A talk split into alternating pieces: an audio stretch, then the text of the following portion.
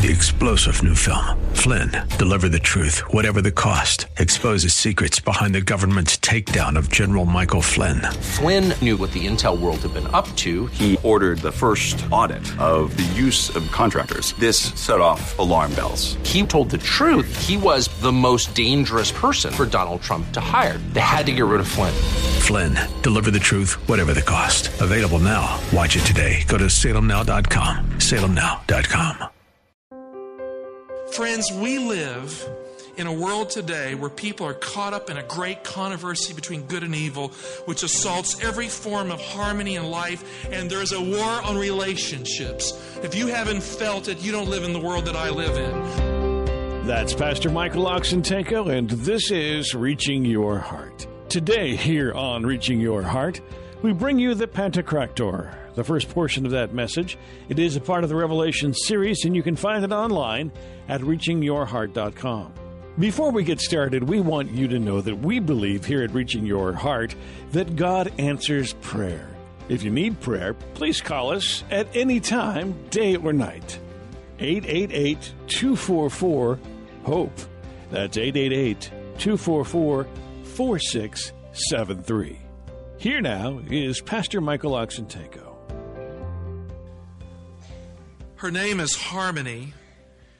She was named Harmony by parents who couldn't or wouldn't get along.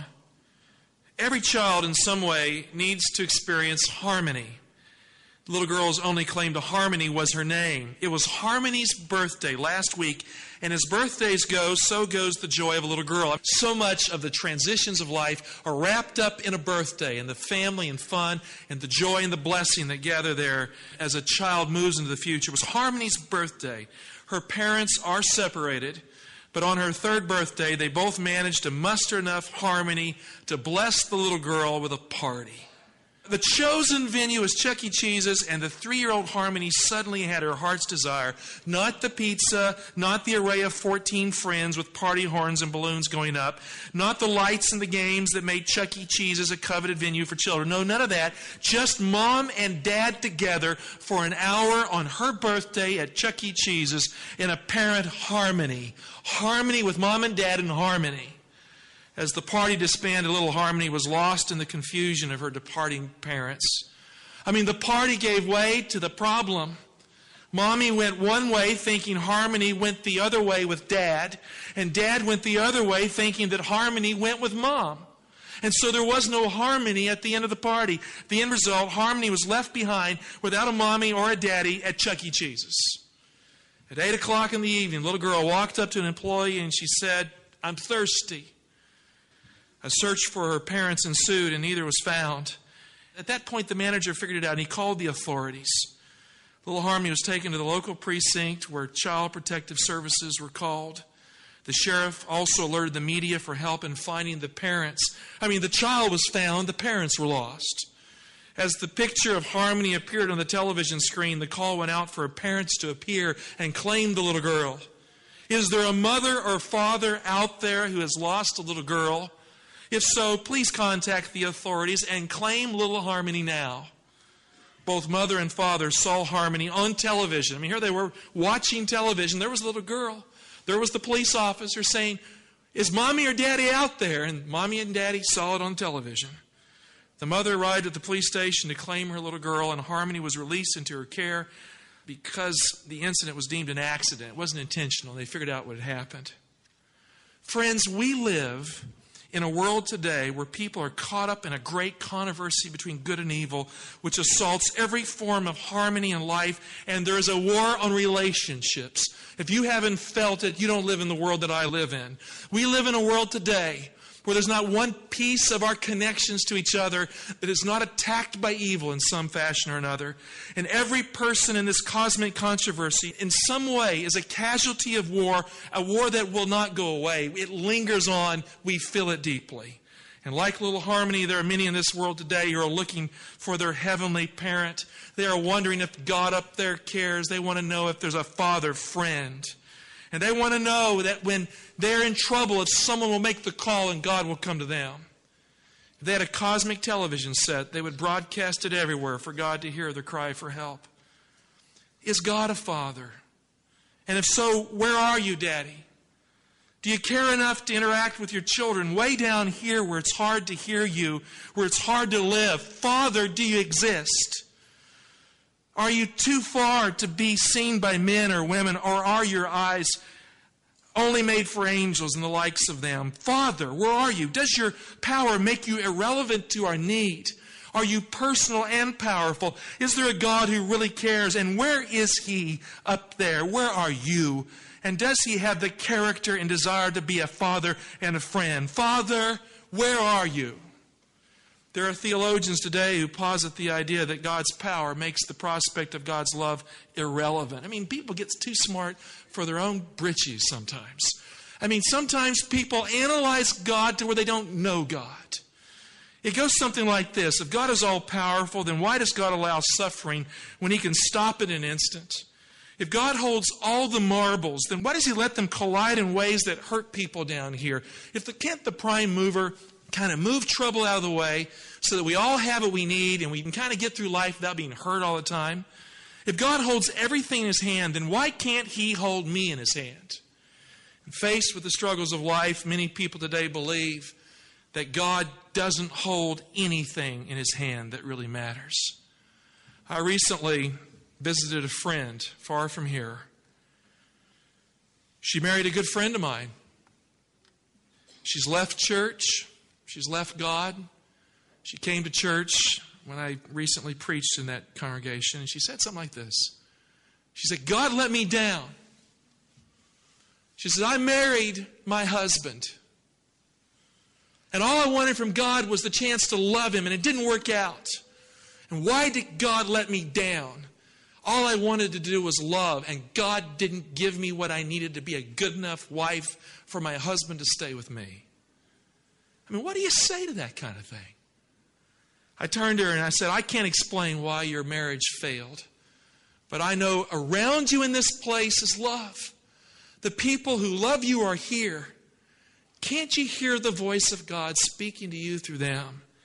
She said, No, I can't. You know, we live in a world where people ask the questions How on earth can God care if the things I care about the most can't work out. The book of Revelation begins as a revelation of Jesus Christ, but it quickly becomes a revelation of God, a revelation of a God who cares, of a God who connects with us way down here, who takes the confusion, the sinful anxieties of our life, and finds an almighty way to sort through it and bring us through if we'll just come to Him and hear His call. Revelation 1 8, God says, I am the Alpha and the Omega, says the Lord God, who is and who was and who is to come, the Almighty. Enamored with the toys of the 21st century technology. How many of you noticed that the new iPad came out? Anybody here? Retina technology. I mean, it still doesn't have a USB port, which is why I have an Android. But maybe one of these days they'll open up the architecture so the rest of us can enjoy it. But they say it's an amazing piece of technology. Enamored with the toys of 21st century technology. I mean, more people gather around the web to see what the new iPad's about than to gather around God's Word and see what God's about. So, enamored with 21st century technology, the modern mind and the modern heart has surrendered the search for God to toys. Toys have taken the place of church and of spirituality. Many see God as an obstacle in the way of progress, material progress. The scientific mind has written God off as irrelevant to the origin of the universe and its future, but more profoundly, irrelevant to life right now. Revelation 1:18 contains the truth about God that is hard to hear today. God's essential being and core character are revealed in this one verse, a magnificent verse that stands as a revelation of Jesus Christ and a revelation of God the Father. It starts with a merism. Now, what's a merism? It's a technical term in exegesis. A merism is a figure of speech where two polar or opposite truths are stated to express a complete truth or whole. The book of Revelation contains merisms. For instance, I am the Alpha and the Omega, two sides, two polar sides, expressing a complete truth. Revelation 21 6 and 22 13, I am the beginning and the end, a merism. Revelation 21 13 and 117, I am the first and the last, again, a merism. A merism bookends the stuff between two polar ends to express a truth that is whole and complete. On each side of the merism, Revelation 1 8 is an aspect of God's eternal nature. God is both the Alpha and the Omega. And so the question arises what stands between the Alpha and the Omega? What is the important stuff in the middle of the Alpha and the Omega? What is the merit of the merism? What's in the middle of it? Where is God between forever then and forever tomorrow? Where is God between Alpha and Omega? This merism, Revelation 1 8, is no doubt an illusion.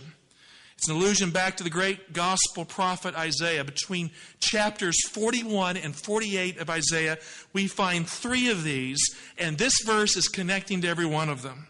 The first merism in Isaiah describes God's power to raise up a deliverer from the east, who is most likely Cyrus, the Persian king who brought God's people out of Babylon.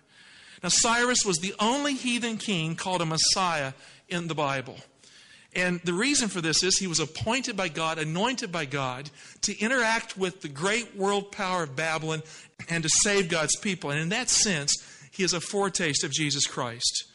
In the book of Revelation, we know in the sixth plague that the kings of the east, the way will be prepared for the kings of the east. The river Euphrates will be dried up. Now, Cyrus dried up the ancient river of Euphrates, and he was a king that came from the east.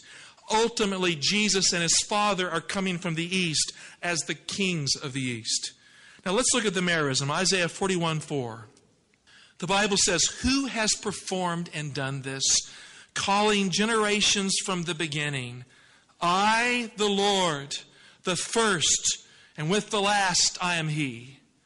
Now the Hebrew reads literally, I am the first, and I am the one who is coming after. Now, I am means the God of time as a personal God in time. I am is not the polar end of Alpha and Omega. I am is here. He's not a being who lives in the past only and winds it up like a clock to wind down without him in it. He's not some prime mover who moves the first atom and then he can't be moved by anything in time because he's indifferent and uncaring. He's not the first cause of a big bang that doesn't matter. The God of the Bible is a living, a loving being who moves into the future from the past. He is the God who was and who is coming. The name for God in Isaiah 41 4 is Lord. Now, if you look in that verse, you'll see that it's spelled L O R D, all capital letters, indicating that God is the personal covenant God. Now, this is the name that God revealed at Mount Sinai to Moses. I mean, God had never revealed the meaning of his name until he brought the children of Israel out of Egypt. And at Mount Sinai in Exodus 3:14, he says, "My name is the Lord, L O R D, all capital letters. Throughout your generations forever, I am to be remembered by this name." And then Moses asked, of course, in the context, what does it mean? And verse 14, God says, I am that I am. I can still hear the voice of Cecil B. DeMille's in the Ten Commandments with Charlton Heston saying, I am that I am. Kind of a ghostly voice coming from the burning bush. Now, both Isaiah 52 6 and 65 1 indicates that God's name, I am, L O R D, the Lord, means, it's an idiom. It means, I am here. The Lord, with all capital letters in Hebrew, which is derived from the Hebrew being verb, hayah, to be, the God who is, the I am God. It's an idiom that means I am here. God lives on both sides of the merism. He is Alpha and the Omega. But, dear heart, He lives in the middle too. He is the I am here God. Now, look at Isaiah 52 6. Here we have it. The Bible says, Therefore, my people shall know my name. Therefore, in that day they shall know that it is I who speak. And then it says, Here am I, which means I am here. Isaiah 65 1. I was ready to be sought by those who did not ask for me. I was ready to be found by those who did not seek me. I said, Here am I, here am I. It means I'm here to a nation that did not call on my name. The God of history is a personal God with a name. Okay, I have a name. You have a name. God has a name. And God's name is more personal than our name. And his personal name means, I am here. Have you ever thought about falling down your knees at the end of the day and saying, Dear, I am here, God. Dear, I am here, God. I love you. Thank you for being here. I mean, the Ten Commandments are an expression of God's name and character. Why? Because the moral nature of the law of God, the description of God's sovereign power to deliver his people, he says, I am the God who brought you out of the land of Egypt, out of the house of bondage, means I am here. When he tells Moses, I have heard, I've seen, I know the affliction of my people, and I have come down, it means I am here. The great I am is the I am here God. History is his story, and he is the potentate of personal time, not just potential time, not just past time, but personal time as he moves between the Alpha and the Omega, the two poles of eternal time. The second merism in Isaiah 41 to 48 is found in Isaiah 44 6, full of meaning in the book of Revelation. Thus says the Lord. Again, we find the sacred name, L O R D, all capital letters. The King of Israel, his Redeemer. Again, we find the name, L O R D, all capital letters. The Redeemer is the Lord of hosts. I am the first and I am the last. Besides me, there is no God. Now, you will notice in this verse that the divine name is used for two individuals without contradiction here. Not just one, but two. More with Pastor Michael Oxentenko in just a moment. Studying the Bible is vital to our lives, and we would like to help you in that process by providing you free Bible study guides. These full color Bible study guides are available for you right now if you dial this telephone number 888 244 HOPE. That's 888 244 4673. We would love for you to call and get your copy of these free Bible study guides at any time. That's 888 244 4673. Now, more with Pastor Michael Oxentenko.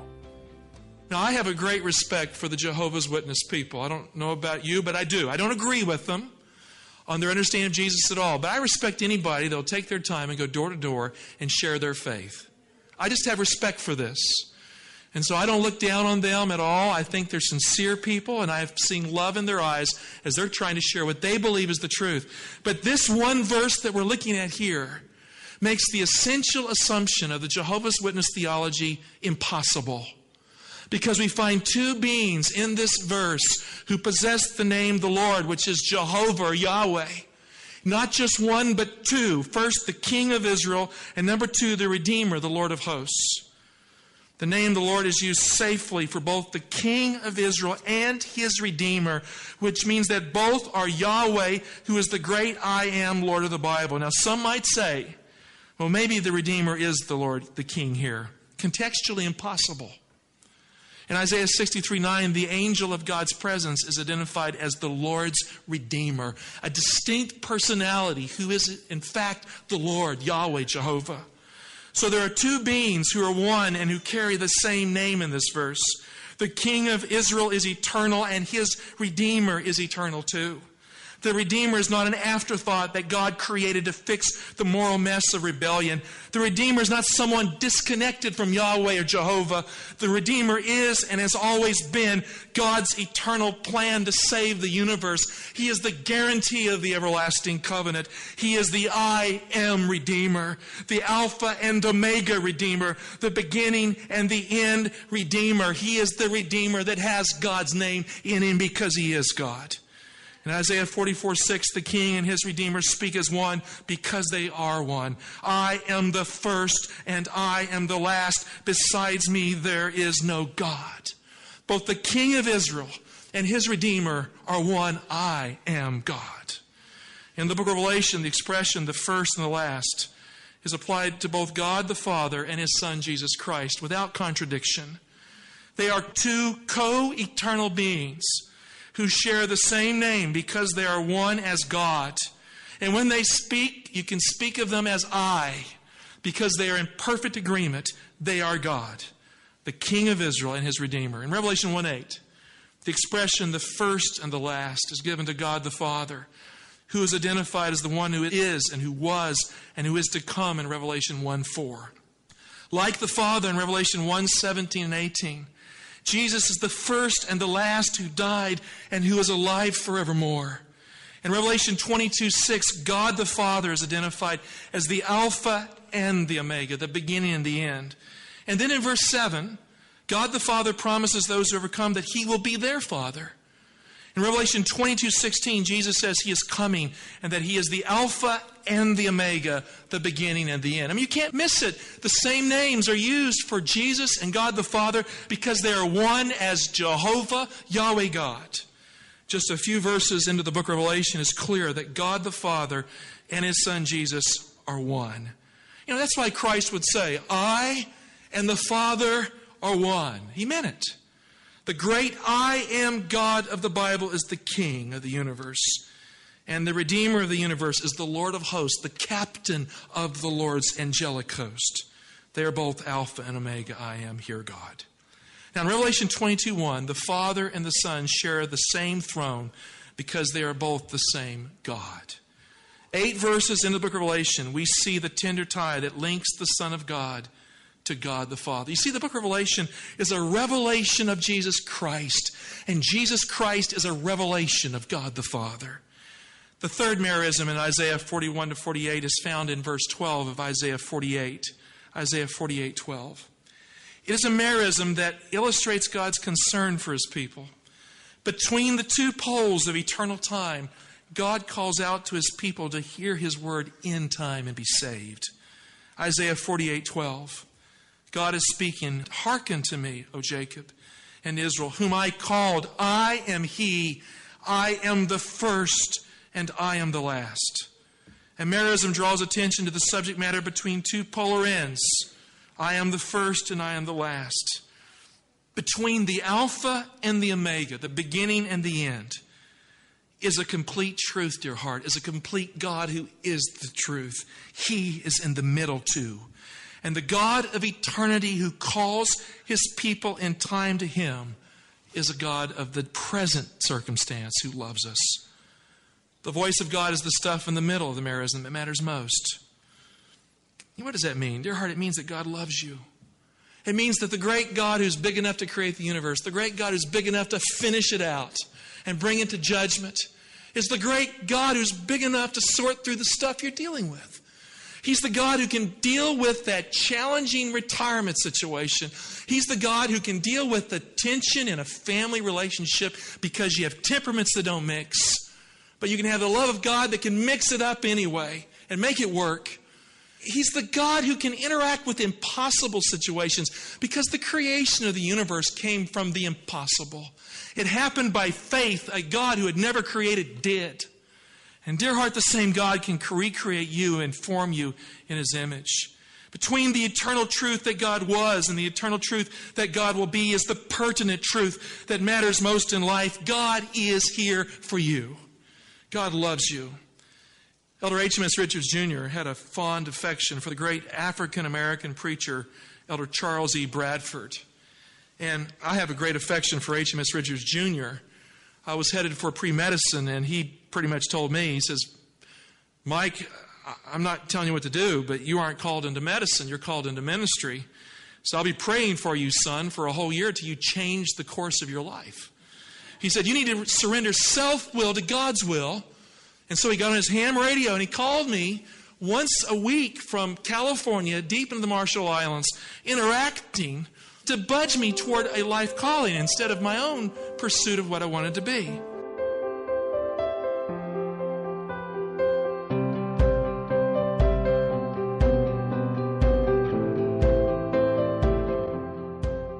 That will complete the first portion of the Pantocrator, today's Reaching Your Heart. It's part of the Revelation series, and you can find it online at reachingyourheart.com. That's reachingyourheart.com. If you're living in Northern Virginia, or if you don't mind driving just a little bit, Pastor Mike would like to invite you personally to his seminar to learn about the amazing prophetic discoveries as found in the book of Revelation. Now, this series starts Friday, March the 23rd at 7 p.m., and is being conducted by Pastor Mike's good friend, Pastor Mark Finley, who is a pastor, author, and evangelist who has taken these seminars to over 80 countries. You'll not want to miss Pastor Mark's dynamic, compassionate, and thought provoking discoveries that enables you to really actually understand the book of Revelation and face the future with confidence. This seminar is free and will be conducted at the Battlefield Best Western Inn, 10820 Balls Ford Road, Manassas, Virginia. That's 10820 Balls Ford Road, Manassas, Virginia. The seminar is packed with content and will be conducted in the evenings at 7 p.m. on Friday, Saturday, Sunday, Tuesday, and Wednesday. If you can't attend the entire series, please stop by and learn some amazing discoveries with the time that you have. That's 10820 Balls Ford Road, Manassas, Virginia. You can call this telephone number for more information. 888 244 HOPE. That's 888 244 4673. Be prepared. It's a great motto to keep in mind given the difficult times that we all face here in the future.